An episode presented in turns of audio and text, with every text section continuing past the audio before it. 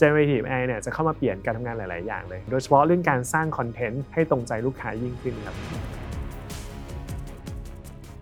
คู่มือการใช้ Google Bard ฉบับการตลาด คนทำ content ทำเอกสาร สมัยก่อนเราจะต้องจ้างทีม research มาเยอะมากเลย ออกไปเดินทำ market research ข้างนอกไปเดินตามบ้านคน ไปทำ survey ออนไลน์ ใช้เวลาอาจจะแบบหลายเดือน ทุกวันนี้เราสามารถที่จะ research ข้อมูลพวกนี้ผมผ่านตัว AI พวกนี้ได้เลย ในราคาที่ถูกลงเร็วแล้วก็สะดวกกับทุกคนมากยิ่งขึ้น มันก็จะส่งไปเหมือนกับ demographic กลับมาเลย อันนี้ก็จะเป็น consumer behavior ตัว research finding ครับผมมันก็จะมีการเชื่อมโยงไปที่ research ที่มันเจอในโลกอินเทอร์เน็ต เราบอกว่าเราอยากจะหาข้อมูลเด็ก Gen Z มาเพื่อที่เราจะได้ launch product ใหม่ในตระกูลเครื่องดื่ม implication for brand ครับ การใช้แบรนด์ที่มันรักโลกแล้วเนี่ยก็ดูจะเป็นสิ่งที่เด็ก Gen Z ชอบพูดกัน เด็ก Gen Z ตอนนี้ก็คือเชื่อ recommendation ของผมจาก favorite influencer แต่ว่าตอนนี้ถ้าเกิดแบรนด์เราเนี่ยพูดออกมาเองเนี่ยเขาอาจจะไม่เชื่อเราละเราอาจจะต้องไปจ้าง KOL หรือว่า influencer ที่เด็ก Gen Z ยุคนี้ชอบอยู่ This is the Standard Podcast. Eye opening for your ears. The secret sauce. สวัสดีครับ ผมเคนนักครินทร์และนี่คือ The Secret Sauce Podcast What's your secret? คู่มือการใช้ Google Bard ครับ ฉบับการตลาดคนทำ content ทำเอกสาร ผมเชื่อว่าตอนนี้ ChatGPT กำลังอยู่ในชีวิตของใครหลาย ๆ คนนะครับ หรือว่า generative AI ตัวใหม่ๆ ก็กำลังเกิดขึ้นหลายคนคงได้ทดลองใช้ แล้วก็ใช้มันเป็น co-pilot บ้างแหละ ใช้มันเป็น partner ผมเองก็ใช้มันเป็นประจำนะครับ นอกเหนือจาก ChatGPT ผมคิดว่ายังมีอีกตัวหนึ่ง ซึ่งก็เป็นคู่แข่งกันนั่นแหละครับคือ Google Bard ที่น่าสนใจเช่นเดียวกันพอดีว่ามีบุคคลท่านหนึ่งครับ นั่นก็คือคุณทอย Data Rocky ครับก็เป็น Data Analyst นะครับอยู่ที่ Adapter Digital Group เนี่ยเขาค่อนข้างจะชื่นชอบ Google Bard เป็นพิเศษ คือเขาบอกกับพวกเรานะครับว่า Google Bard เนี่ยมันใช้งานง่าย แล้วมันลิงก์ไปกับ พวก Google อื่น ๆ ถ้าเราใช้ Google Doc อยู่แล้ว Google Sheet อยู่แล้ว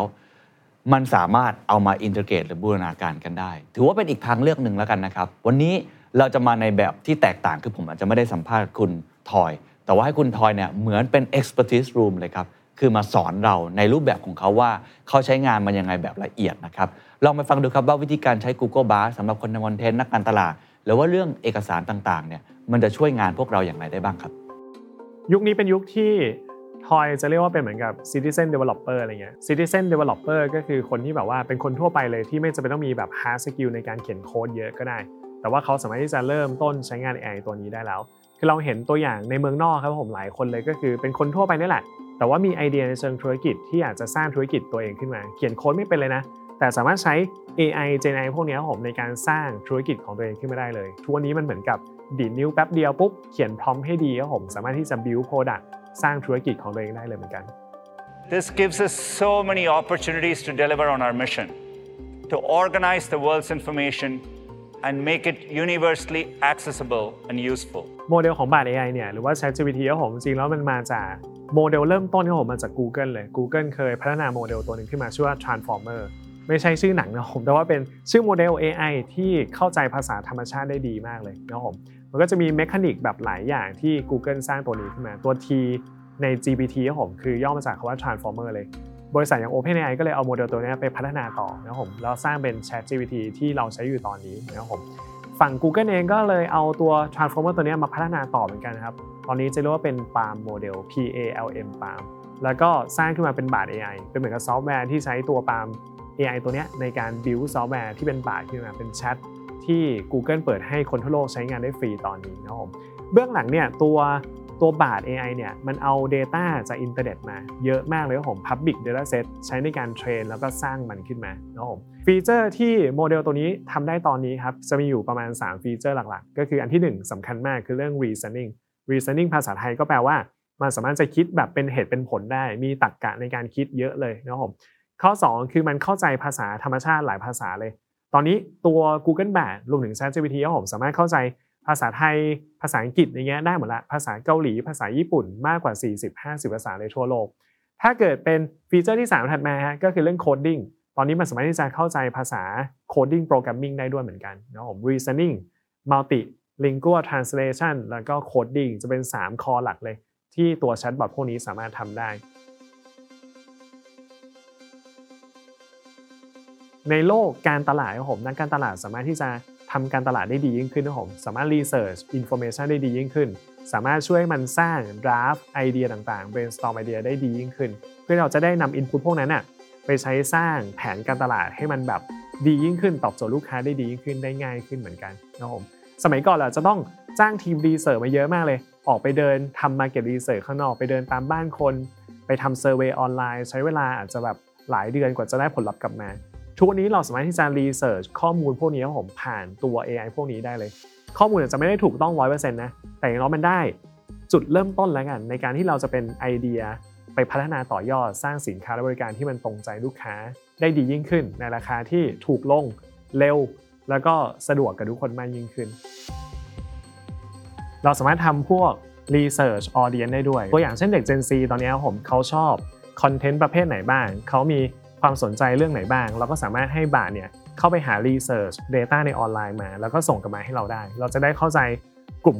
User ของเราได้ดียิ่งขึ้นนะก็จะเขียนคอนเทนต์ได้ดียิ่งขึ้นนะครับผมทอยจะซูมมานิดนึงฮะแล้วก็เพราะจริงๆเขียนเป็นภาษาไทยภาษาอังกฤษได้หมดเลยนะทอยขอลองใช้เป็นภาษาอังกฤษแล้วกันเพราะว่าอะไรเพราะว่าทอยยังคิดว่าบาทหรือแม้แต่ตัว ChatGPT เองของผมตอนนี้มันจะเก่งภาษาอังกฤษมากกว่า ด้วยความที่คอนเทนต์ในอินเทอร์เน็ตมันเป็นภาษาอังกฤษแบบเยอะมากนะครับผมอาจจะบอกว่า ช่วย research นะแล้วก็ปุ๊บ research data about Gen Z consumer according to online data you found you find แบบนี้ก็ได้ on the internet รอสักครู่หนึงครับผมแล้วเดี๋ยวมันก็จะส่งคำตอบกลับมาให้เรานะครับผมอันนี้ prompt ที่เราเขียนเนี่ยอาจจะยังดูกว้างนิดนึงนะครับผม อยากให้ทุกคนลองเขียนแบบ simple version ก่อนนะแล้วรอมันส่งคำตอบกลับมาอะก็จะประมาณนี้นะครับผมเด็ก Gen Z มันก็จะส่งไปเหมือนกับ demographic กลับมาเลยว่า Gen Z เนี่ยเกิดในยุคประมาณไหนนะนะครับผมอายุประมาณเท่าไหร่เทียบกับรุ่นก่อนหน้า พฤติกรรมลูกค้าเบื้องต้น อันนี้ก็จะเป็น consumer behavior นะครับผมเด็ก Gen Z ตอนนี้เป็นกลุ่มที่แบบค่อนข้างดิจิทัลเลยนะแล้วก็โตมาพร้อมกับอินเทอร์เน็ตเลย แล้วก็เข้าถึงเทคโนโลยีใหม่ ๆ ได้ค่อนข้างเยอะ เล่นโซเชียลมีเดียค่อนข้างเก่งด้วยนะครับผมตัว research finding นะครับผมมันก็จะมีการเชื่อมโยงไปที่ research ที่มันเจอในโลกอินเทอร์เน็ตนะครับผม implication for business ก็จะส่งกลับมาให้ แต่เพราะว่า feature ที่ดีที่สุดครับของตัวบาทตอนนี้ก็คือมันจะมีฟีเจอร์เรียกว่า double check คือมันสามารถเช็คคำตอบได้ด้วยว่าที่มันส่งกลับมาเนี่ยเป็นเรื่องจริงมากน้อยแค่ไหนนะด้วยการกดที่ปุ่ม double check ตัวนี้ครับผมแล้วรอสักครู่นึงครับ Google เนี่ยมันจะเข้าไปหาว่า ข้อความที่มันส่งมาเมื่อกี้ครับมันมี backup data หรือเปล่านะครับผมถ้าเกิดมันมี backup data ปุ๊บมันจะขึ้นมาเป็นสีเขียวแบบนี้เลย ถ้าเกิดเป็นสีส้มแบบนี้ฮะแปลว่าตอนนี้มันหา information อินเทอร์เน็ตที่มา support ประโยคสีส้มเมื่อกี้ไม่ได้เลยนะครับผมอันนี้ก็จะเป็นวิธีการ double check คำตอบ ที่ Google Bard ส่งกลับมาทอยว่าอันนี้เป็นฟีเจอร์ที่ค่อนข้างดีมากเลย จริงๆแล้วเราสามารถที่จะคุยเหมือนมันเป็นเพื่อนเราได้เลย ก็คือมันจะมีแบบพวก follow up question ได้เช่นแบบว่าถ้าเกิดมันเขียนยาวไปบอกให้มันช่วยเขียนสั้นกว่านี้ได้ไหมหรือถ้าเกิดมันเขียนมาสั้นเกินไปให้มันช่วยเขียนยาวกว่านี้ได้ไหมจริงๆ Google เนี่ยเขาเหมือนกับคิดเรื่องนี้ให้เราแล้วด้วยนะผมมาลองดูฟีเจอร์ตัวนี้ด้วยกัน เวลาที่มันส่งคำตอบกลับมาผมมันจะมีปุ่มคล้าย ๆ กับเป็นปุ่มที่เราสามารถให้ feedback มันได้ใช่ไหมเมื่อกี้มันส่งมานะโอเคเลย good response แล้วก็เป็น correct answer กด submit อันนี้คือยิ่งเรา feedback มันเยอะมันจะยิ่งเก่งขึ้นเรื่อยๆ คราวนี้มาลองดูวิธีการ modify response เบื้องต้นนะครับผมถ้าเกิดมันเขียนกลับมาสั้นเกินไป เราสามารถบอกให้มันยาวขึ้นก็ได้ หรือถ้าเกิดมันเขียนมาค่อนข้างทางการไปนิดนึงครับ อยากให้มันดู more casual ก็สามารถทำได้เหมือนกัน อันนี้ก็คือต้องลองเล่นกับมันเยอะๆนะครับผมอันนี้ทอยขอใช้ feature ที่มันมีใน Google Bard ก่อนนะแล้วก็รอมันสักครู่หนึ่งมันจะส่งกลับมาเป็น 3 draft เลย ก็คือ Google Bard เนี่ยจะต่างกับ ChatGPT นิดนึงตรงที่มันจะส่งกลับมา 3 เวอร์ชันเราชอบเวอร์ชันไหนครับก็สามารถที่จะเลือกเวอร์ชันนั้นได้ แต่ถ้าเกิดไม่ชอบเลยครับก็สามารถที่จะกด regenerate draft ตัวนี้ใหม่ได้มันจะเขียนใหม่ให้เราเลยนะครับผมหรือถ้าเกิดวันนี้เราบอกว่าเราอยากจะใส่ context เข้าไปให้มากขึ้นนะครับผมเช่น เราไม่ได้อยากจะได้แค่ research data แต่ว่าวันนี้เราอยากจะ launch product ใหม่ เราอาจจะแบบ edit ตัวพร้อมตัวนี้ครับ แล้วก็เขียนเพิ่มว่า I want to use ใช่ไหมบอกว่าเราอยากจะใช้ to support ปุ๊บ new product launch in beverage แบบนี้ก็ได้ครับ เราบอกว่าเราอยากจะหาข้อมูลเด็ก Gen Z มาเพื่อที่เราจะได้ launch product ใหม่ ก็คือการเปิดตัวสินค้าใหม่ในตระกูลเครื่องดื่มอะไรพวกนี้สังเกตว่าตอนนี้เวลามันส่ง Data กลับมาผมมันก็จะเน้นไปที่เรื่อง information ที่มัน relate กับสิ่งที่เราเขียนไปมากขึ้นนะครับผม consumer นู่นนี่นั่น ฉะนั้นจริงๆ ถ้าเกิดเราใส่พร้อมให้มันละเอียดยิ่งขึ้นนะผมว่าเราอยากจะได้ Data นี้ไปทำอะไรต่ออะไรเงี้ยแล้วก็ใส่คอนเทกต์ที่มันจะดีเทลกว่านี้ด้วยครับยิ่งเราเขียน specific เท่าไหร่ตัว response ที่มันส่งกลับมาก็จะยิ่งแม่นยำมากขึ้นเท่านั้นโอเคงั้นเดี๋ยวมาลองดูเด็ก Gen Z ของทวีปเอเชียกันบ้างครับผมทอยขออนุญาตเขียนพร้อมใหม่เลยนะข้างล่างเลยตรงนี้ ก็วันนี้ไฟล์มีใช่ไหม Gen Z consumer data focus on Asia อาจจะบอกว่า Thailand เลยก็ได้ครับผม focus on Thailand ปุ๊บเราอาจจะบอกว่าไฟล์มี Gen Z consumer data ครับผม focus on Thailand แล้วก็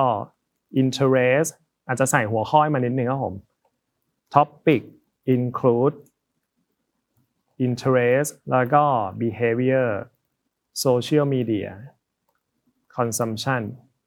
แล้วก็ เรื่องอะไรดีอาจจะเป็นเรื่องของ reading habit ก็คือนิสัยในการอ่านหนังสือของเด็ก Gen Z บ้านเราก็ได้ คราวนี้อันนี้อาจจะต้องระวังนิดนึงเหมือนกัน เพราะว่าเวลาที่ตัว Bard AI มาทำงานเนี่ย มันจะเป็นการเขียนข้อความใหม่ส่งมาให้เราใช่ไหมผม ข้อความที่มันเขียนเนี่ยอาจจะมีโอกาสที่ถูกหรือผิดก็ได้นะต้องต้องเช็คดีๆเลย เรียกว่า double check fact อีกครั้งหนึ่งนะครับผม เวลามันเขียนกลับมาที่แบบเป็นข้อมูลที่ไม่ใช่เรื่องจริงเนี่ยไม่ใช่เรื่องจริงครับผมเราจะเรียกว่า hallucination ก็คือปัญหาแบบอารมณ์แบบเห็นภาพหลอนอะไรเงี้ยก็ต้องมีฟีเจอร์ double check ข้างล่าง ที่จะช่วยเช็คให้เราได้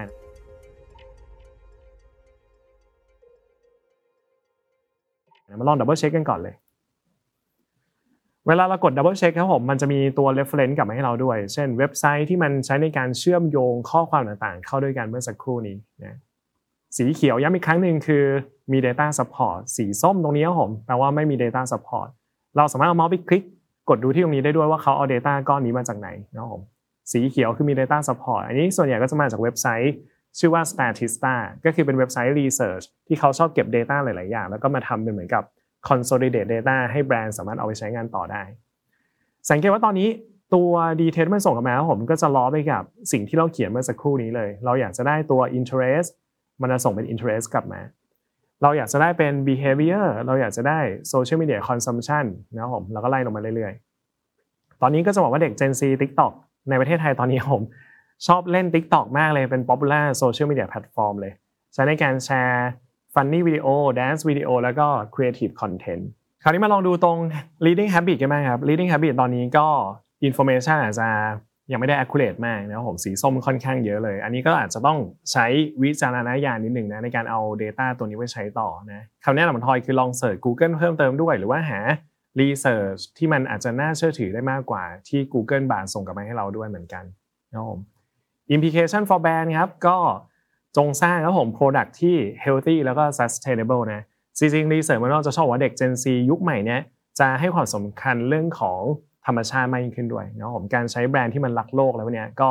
ดูจะเป็นสิ่งที่เด็ก Gen Z ชอบพูดกันนะครับผมเวลาเขาบอกว่าชอบพูดกันก็คือมันอ้างอิงมาจาก research ตัวอื่นที่หลาย ๆ แบรนด์ชอบทำกันมานะครับผม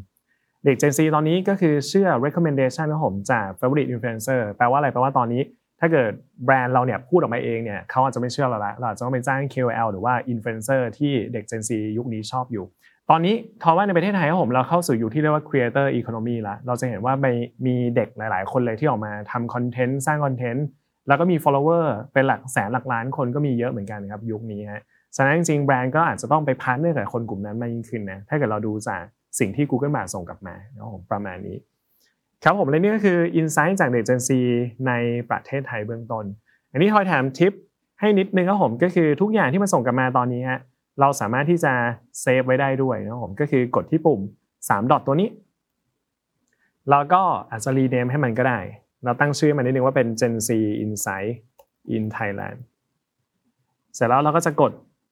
add icon นิดนึงครับผมให้มันดูน่ารักน่ารักหน่อย แล้วกด rename แบบนี้ ก็จะมีตัว Gen Z ขึ้นมาแล้วถ้าเกิดเราใช้พร้อมตัวนี้บ่อยเนี่ย สามารถกดที่ปุ่ม3ดอทแล้วก็พินได้เลย มันจะพินไปอยู่ทางด้านซ้ายมือตัวนี้นะครับผม อันนี้ก็จบละของการใช้งาน interface เบื้องต้นครับคุยกับมันปุ๊บแล้วก็ได้ insight กลับมาสร้างเป็นเหมือนกับ pin message ที่เราสามารถกลับมาดูมันได้ตลอดเลยจริงๆมันทำ research ได้หลากหลายแบบมากเลยเดี๋ยวทอยอาจจะลองยกตัวอย่างเช่น อย่างทอยตอนนี้เขียนบทความด้วยค่อนข้างเยอะใช่ไหมครับผมมาลองดูในแง่ของแบบ SEO กันบ้างการ generate ไอเดียเพื่อการทำ SEO นะครับผมก็ research อาจจะบอกว่า research keyword SEO keyword for เขาอาจจะใส่เว็บไซต์ทอยเข้าไปเลยก็ได้ for this website ปุ๊บเราขอ enter ดูก่อน เดี๋ยวเราให้มันดู suggest เว็บไซต์ทอยขึ้นมานะครับผมทอยไม่ได้บอกแล้วว่าเว็บไซต์ทอยเป็นเรื่องเกี่ยวกับ Data นะสังเกตว่าตอนนี้มันก็จะแบบว่าเข้าไปลองเสิร์ชหาให้เราได้ มันรู้เลยว่าตอนนี้เว็บไซต์ dataloggy.com ของผมเป็นเว็บไซต์เกี่ยวกับเรื่องของ data science data analytics อะไรพวกนี้นะครับผม แล้วก็ data consult service ทอยอาจจะยังไม่มีตัว service พวกนี้เยอะนะแต่ว่าพอมัน suggest ขึ้นมาใจทอยก็เอ้ยหรือว่าเราจะลองทำเป็น consult แบบนี้ด้วยกันนะครับผมอันนี้เป็น long tail keyword ครับ data science consult for healthcare อะไรก็ว่าไป อันนี้เป็นตัวอย่างการ brainstorm keyword ครับผมที่เราสามารถใช้ในเรื่อง SEO ได้คราวนี้ทอยจะร้อยมันดูมาร้อยมันสร้างตัว title ให้เราดูนิดนึงว่า ถ้าเกิดทอยอยากจะเขียนบทความขึ้นมาสักสิบทความอะไรเงี้ยก็ brainstorm แบบนี้ก็ได้ ปกติเวลาเราเขียน prompt เนี่ยข้างหน้าจะเป็นคำว่า verb verb สักตัวหนึ่งเช่นแบบ write summarize brainstorm อะไรเงี้ย brainstorm idea about SEO title แบบนี้ก็ได้ for online article relate to data science and give me 10 example target audience focus on beginner พอเขียนเบื้องต้นครับพร้อมตอนนี้คือช่วย brainstorm ไอเดียเกี่ยวกับ SEO title for online article ก็คือเป็นบทความเกี่ยวกับเรื่อง data science และ data analytics ครับผมช่วยส่งออกมา 10 ตัวอย่างได้ไหม แล้วก็ target audience คือโฟกัสไปที่คนที่แบบเพิ่งเริ่มนะ for beginner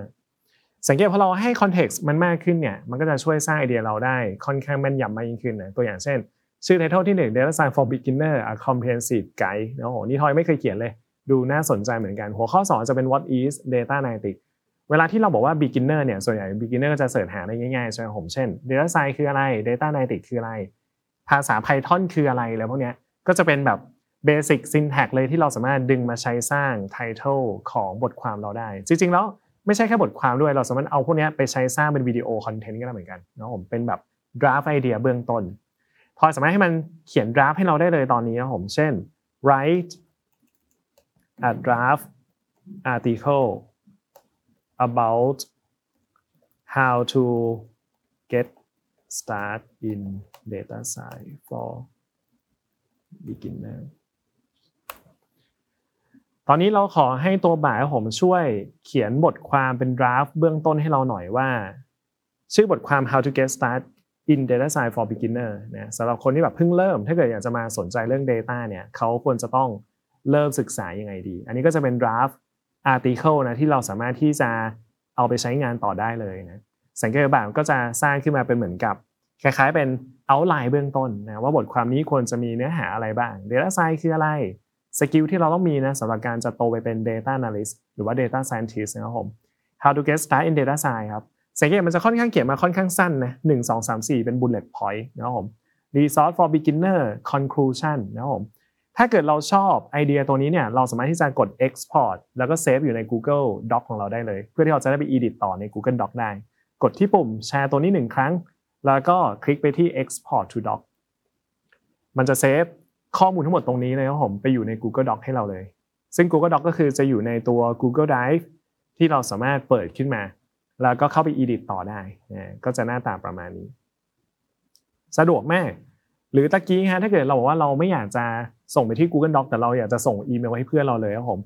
เราสามารถที่จะกดปุ่มแชร์อีกครั้งหนึ่งแล้วก็ draft in Gmail มันจะเปิดเป็น Gmail ขึ้นมา ที่เราสามารถใส่ heading นู่นนี่นั่น เขียนดีเทลเพิ่มเติมแล้วก็ส่งไปหาเพื่อนเราเลยก็ได้ หรืออาจจะดูเป็น market share ก็ได้นะครับผมพอมาลองทำตัวอย่างให้ดูอีกสัก อันหนึงแล้วกันแบบสั้นๆ ในการ research information นะครับอะสมมุติว่าวันนี้ฮะทอยอยากจะทำ research เกี่ยวกับตลาดน้ำสีแล้วกันเครื่องดื่มโคคาโคล่าอะไรพวกนี้นะครับผมมาลองดูว่าตัวบาทจะช่วยหาข้อมูลให้เราได้ไหมนะครับผมก็คือ research information about อาจจะมี 2 แบรนด์ที่เราอาจจะคุ้นเคยกันอยู่นะครับผม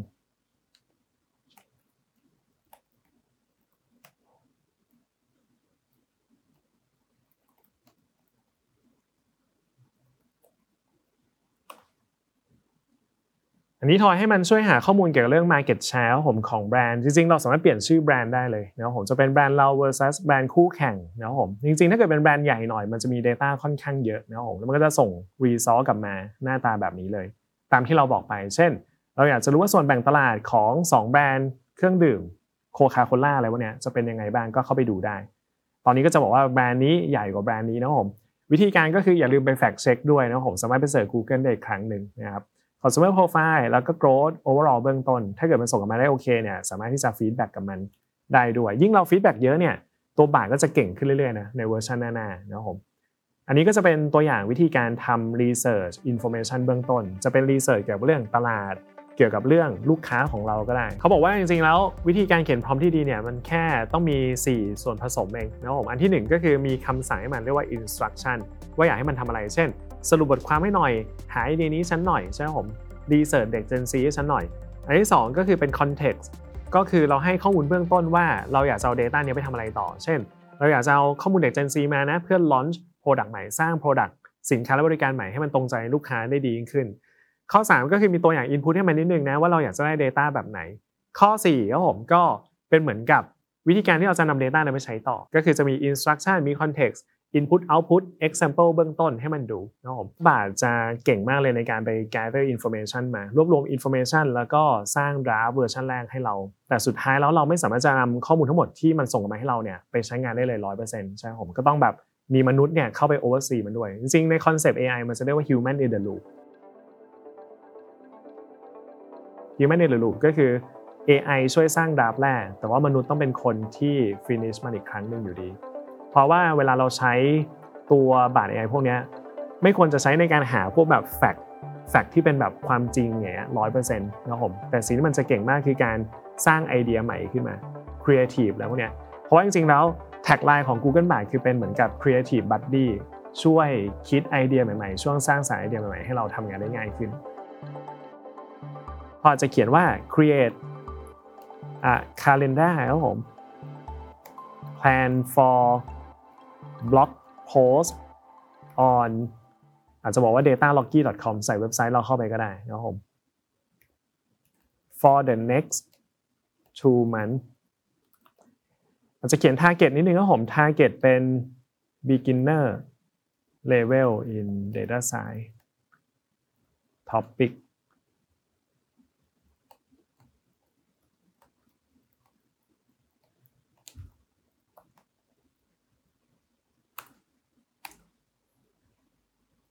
ต อนนี้ทอยบอกว่าช่วยให้มันสร้างครับผมให้มันสร้างเป็น calendar plan ขึ้นมาหน่อย ว่าถ้าเกิดเราอยากจะเขียน blog post ในเว็บไซต์ dataloggy.com อะไรเงี้ย for the next two months เลยนะครับผมเราควรจะต้องเขียนเนื้อหาประมาณไหนบ้าง มาลองดูว่ามันจะส่งกลับมาเป็นแบบไหนเนาะสิ่งอย่างที่บอกฮะถ้าเกิดเรายิ่งเขียนให้มันดีเทลมากยิ่งขึ้นเนี่ยมันก็จะส่งคำตอบกลับมาให้เราได้ง่ายยิ่งขึ้นสองเดือนข้างหน้าครับทอยอยากจะเขียนเวลาสัปดาห์เลย อันนี้มันก็ค่อนข้างค่อนข้างตรงกับสิ่งที่ทอยอยากทำเลยนะครับผมสัปดาห์หนึ่งสองบทความเนี่ยก็เหนื่อยละนะผม อันนี้สัปดาห์ละสองบทความสัปดาห์ละสองบทความก็ไล่ไปเรื่อยๆ สังเกตว่าวิธีการตั้งชื่อครับ จะค่อนข้างล้อไปกับตัว best practice ในมุม SEO เลย SEO จะชอบบอกว่าเวลาเราเขียนบทความเนี่ยควรจะมีตัวเลขอยู่ในชื่อบทความด้วยนะตัวเลขก็คือจะเป็นเหมือนกับ power word หรือว่า power reason อย่างเงี้ยที่ให้คนแบบกดคลิกมาอ่านคอนเทนต์เรามากยิ่งขึ้นนะอันนี้ก็จะเป็นของเดือนธันวาคม4วีคนะทั้งหมดก็จบละก็จะประมาณนี้ เราสามารถเอาไอเดียตัวนี้ไปต่อยอดเพื่อสร้างคอนเทนต์ต่อได้เลย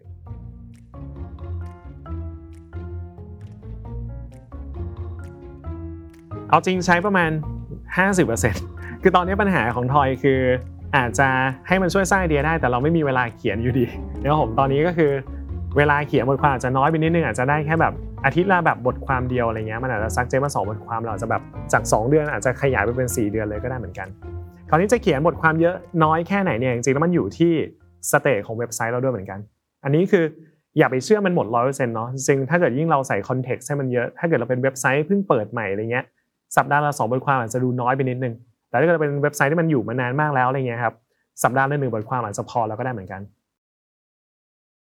เราสามารถที่จะเซฟพร้อมตัวนี้เก็บไว้ได้เลยนะครับผมพร้อมตัวไหนที่เรารู้สึกว่าเราเขียนไปแล้วเนี่ยแล้วมันได้คำตอบกลับมาค่อนข้างค่อนข้างโอเคใช่ไหมผมเราสามารถที่จะเซฟพร้อมตัวนี้เป็นแบบ the best พร้อมที่เรามีอยู่ตอนนี้ครับครั้งหน้าเวลาเราอยากจะทำพร้อมนี้กับเว็บไซต์อื่นเนี่ยเราก็แค่แก้คำคำนี้เลยอาจจะใส่เป็นเว็บไซต์ ของเพื่อนเราก็ได้นะผมว่าเขาอยากจะได้อะไร แล้วก็แก้ว่าแทนที่เราจะโชว์ 2 เดือนอาจจะแก้เป็น 3 เดือนก็ได้นะมาลองดูนี้ด้วยกันนะฮะสมมติทอยลองเปลี่ยนทอยกดที่ปุ่ม edit ตัวนี้นะครับผมแล้วก็ on เว็บไซต์ อาจจะใส่ชื่อเว็บไซต์แบบ ไม่ต้องเป็นชื่อเว็บไซต์ก็ได้แต่ว่าบอกเป็น category ครับผม relate to อันนี้อาจจะเป็นเรื่องอะไรดี เรื่อง healthy food for the next สามมันแบบนี้ก็ได้เหมือนกัน แล้วก็ target audience เป็นเหมือนกับ people who love to exercise and want to lose weight คือคนที่แบบชอบออกกำลังกาย แล้วก็อยากจะลดน้ำหนักอะไรเงี้ย คราวนี้ทอยบอกว่าทอยจะอัปเดตอันนี้ละนะผมสังเกตเมื่อกี้ทอยแก้แค่ไม่กี่อย่างเองนะแก้เว็บไซต์ว่าเกี่ยวกับเรื่องอะไรใช่ไหมผม อยากจะได้ไทม์ไลน์ไปข้างหน้า นานแค่ไหน แล้วก็ target audience ของเราเป็นใครแค่นั้นเอง แล้วกดอัปเดต ถ้าเกิดเรารู้สึกว่า prompt ตัวนี้เราเขียนเนี่ยมันใช้งานได้แล้วมันแบบเกิดประโยชน์กับชีวิตเราใช่ไหมผมเราสามารถที่จะเซฟ prompt นี้เก็บไว้ได้เลย แล้วก็แค่แก้คำพวกนี้ครับครั้งหน้าไม่ต้องมานั่งเขียนซ้ำละครั้งหน้าเราสามารถที่จะโหลด prompt ขึ้นมา แก้ category นิดหน่อยแก้ไทม์ไลน์ครับผมแล้วเราก็จะได้ healthy calendar ครับผมของตัวบล็อกใหม่ได้เลย ไป 3 เดือนข้างหน้า อันนี้ก็จะเป็นวิธีการลดการทำงานเบื้องต้นนะครับผม ในการสร้างพร้อมเบื้องต้นนะล่าสุดตอนนี้มันสามารถต่อไปที่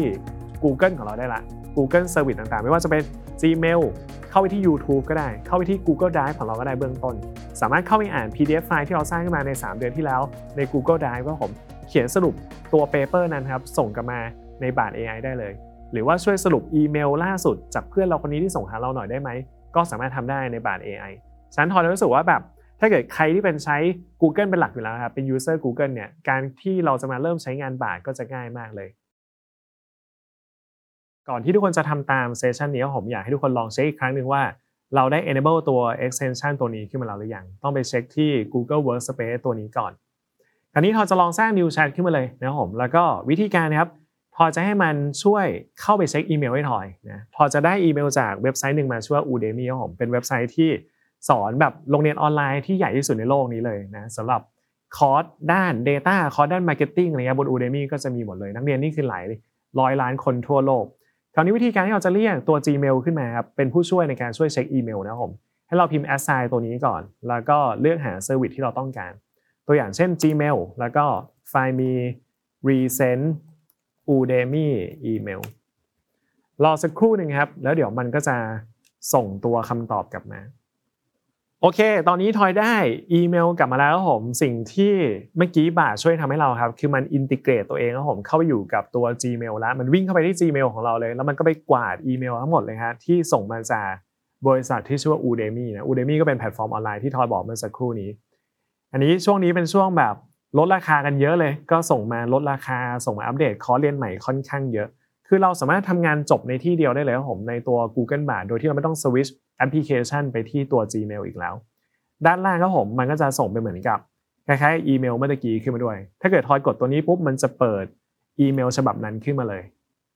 สังเกตว่าชีวิตเราก็จะสะดวกขึ้นเยอะมาก เพราะว่าเราสามารถทำทุกอย่างจบได้ภายในบาท AI ตัวเดียวเลยนะครับผมปุ๊บ ถัดมามาลองดูเรื่องของ Google Drive กันบ้างครับ Google Drive เนี่ยคือมันสามารถที่จะวิ่งเข้าไปที่ Google Drive ของเรา แล้วก็เข้าไปหาตัวไฟล์สักอย่างหนึ่งให้เราได้ด้วย เช่นถ้าเกิดไฟล์นั้นอาจจะสร้างขึ้นมาเมื่อหลายเดือนที่แล้วแล้วเราขี้เกียจไปนั่งหาด้วยตัวเองครับ เราสามารถที่จะเรียกตัว Google Drive ตัวนี้ขึ้นมาเลยนะครับผมไฟล์มี this doc ใช่ไหมผมอาจจะชื่อทอยจำชื่อได้พอดีเลย mobile นะครับผม usage in USA แบบนี้ Find me this doc and summarize its detail in bullet point ทอยบอกโปรแกรมตอนนี้ครับผมบอกบ่ายว่าช่วยเข้าไปที่ Google Drive หน่อยครับผมแล้วก็เข้าไปหาไฟล์ที่ชื่อว่า mobile usage in USA ครับก็คือพฤติกรรมการใช้งานโทรศัพท์มือถือนะที่ประเทศอเมริกาครับเราให้มัน summarize data ให้เราหน่อยเป็น bullet point format สังเกตว่านี่ครับผมคือสิ่งที่มันส่งกลับมาให้เรา มันเจอด้วยนะครับผม mobile usage in USA อันนี้มันบอกว่าอะไรครับมันบอกว่า item หรือว่าไฟล์ครับที่มันใช้ในการสร้างคำตอบนี้กันมาให้เราเนี่ยมันเอามาจาก 2 ไฟล์นี้เลยนะครับผมซึ่งก็ถูกต้องเพราะว่าทอยเป็นคนสร้างไฟล์นี้เองเมื่อเช้านี้นะครับผมจะเห็นว่าเนี่ยมันเข้าไปช่วยสรุปข้อมูลจากdocument ใหญ่ๆให้เราได้เลย ลองจินตนาการว่าเรามีไฟล์ PDF report 50 หน้า แล้วผมเราบอกว่า Bard ช่วยเข้าไปสรุป report เล่มนั้นให้ฉันหน่อย จาก 50 หน้ามันจะเหลือ bullet point แค่ 10 bullet point เราประหยัดเวลาการอ่านจากชั่วโมงหนึ่งอาจจะเหลือแค่ 10 นาที แล้วเราก็ไปทำงานอื่นต่อได้เลย เอา information ที่มันต้องใช้ในการทำงาน มาช่วยให้เราทำงานได้ง่ายขึ้นนะครับผมหรือว่าอันสุดท้ายครับที่เราอยากจะโชว์ให้ดูคือ คราวนี้เราลองไปดูใน YouTube บ้างนะครับผม YouTube ก็คือเราแค่เรียกตัว YouTube ตัวนี้ขึ้นมา แล้วก็มีช anel หนึ่งที่ทอยชอบดูมาก ในการแบบรีวิวพวกโทรศัพท์มือถือนะอย่างทอยก็คืออยู่ในธุรกิจโทรศัพท์มือถือด้วยใช่ไหมครับผมช่วยเพื่อนๆพี่ๆทำงานอยู่นะครับผมก็อาจจะบอกว่าไฟล์มี recent ใช่ไหมวิดีโออาจจะบอกว่า YouTube วิดีโอ from MKBHD Channel อันนี้ชื่อ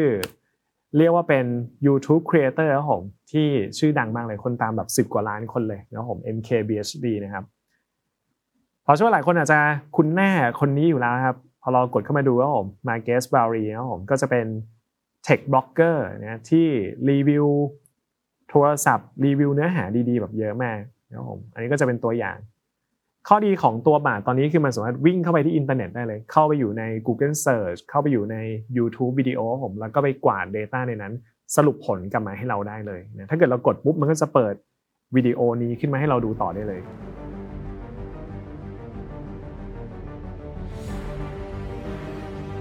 เพราะว่าตอนนี้เหมือนกับ บริษัททั่วโลกตอนนี้กำลังแข่งกันในเรื่อง AI เลย ถ้าเกิดใครเป็นเบอร์หนึ่งในโลก AI ได้เนี่ย มีโอกาสที่จะ